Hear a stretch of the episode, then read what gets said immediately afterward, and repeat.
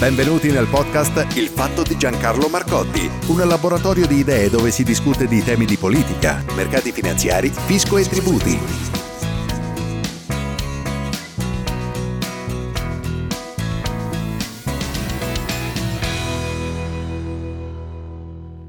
Bot oltre il 3%, sui massimi degli ultimi 10 anni. E ricordiamo in quale situazione ci trovavamo poco più di 10 anni fa.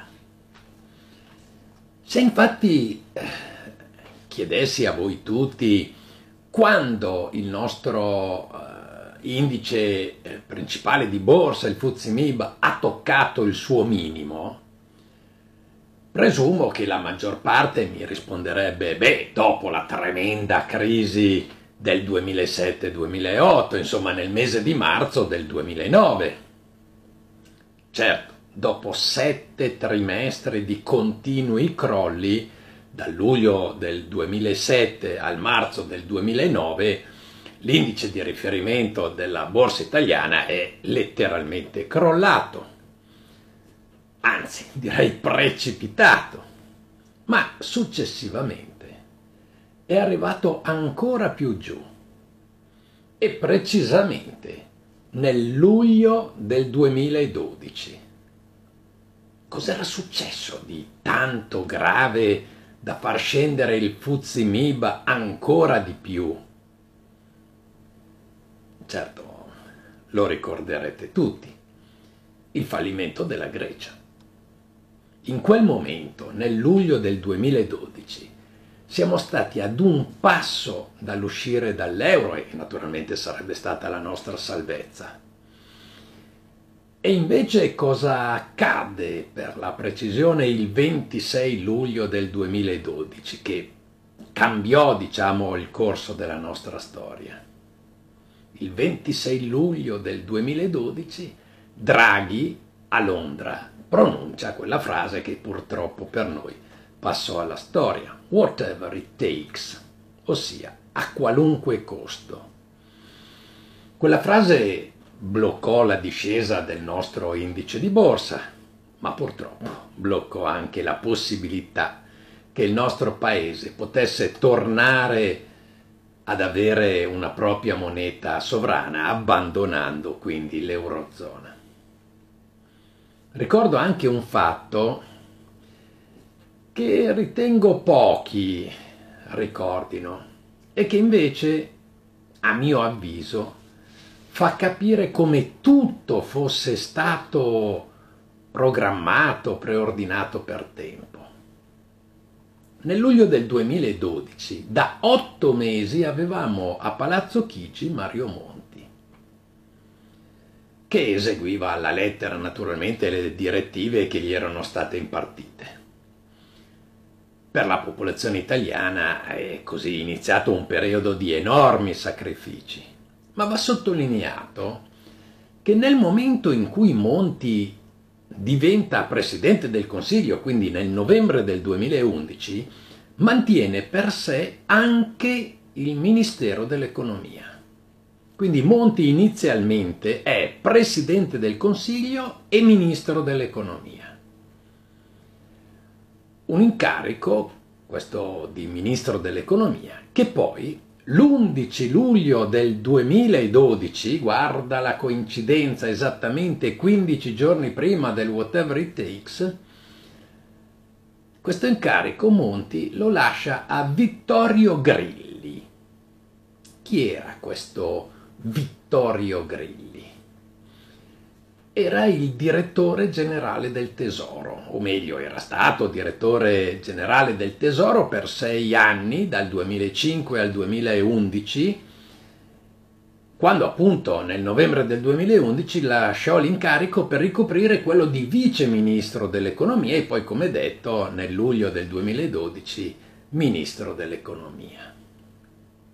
Direttore generale del tesoro, ma guarda che altra coincidenza.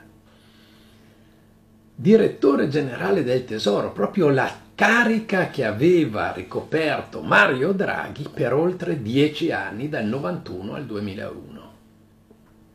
Anche questa coincidenza fa riflettere. Comunque, in quel momento, con Draghi alla presidenza della BCE, Monti, presidente del Consiglio, e Grilli, ministro dell'Economia, ci hanno incardinato all'euro e ci hanno tolto la possibilità di ritornare liberi. Ci hanno raccontato che rimanendo in Europa avremmo avuto diversi benefici, in particolare avremmo goduto dei tassi bassi, che per un paese come il nostro ad alto debito sarebbe stato un bel risparmio. Certo, i tassi bassi ci sono stati, ma semplicemente perché l'economia è in perenne crisi. Sentite quando parlano i nostri politici, continuano a ripetere che siamo in un periodo di crisi, ma ogni volta è così. Qualcuno è in grado di dirmi quando negli ultimi 20 anni non siamo stati in crisi? Ed ogni volta diciamo che la situazione si è aggravata. Forse è proprio per i periodi di crisi che è stato coniato lo slogan più di ieri e meno di domani. Prima Monti, poi Letta, poi Renzi, poi Gentiloni, poi Conte, poi Draghi e ora Meloni. Avete mai sentito loro aver detto una volta sola, che non eravamo in un momento di crisi? Tutti hanno sempre detto che ci trovavamo in un momento delicato che richiedeva la disponibilità e i sacrifici da parte di tutti.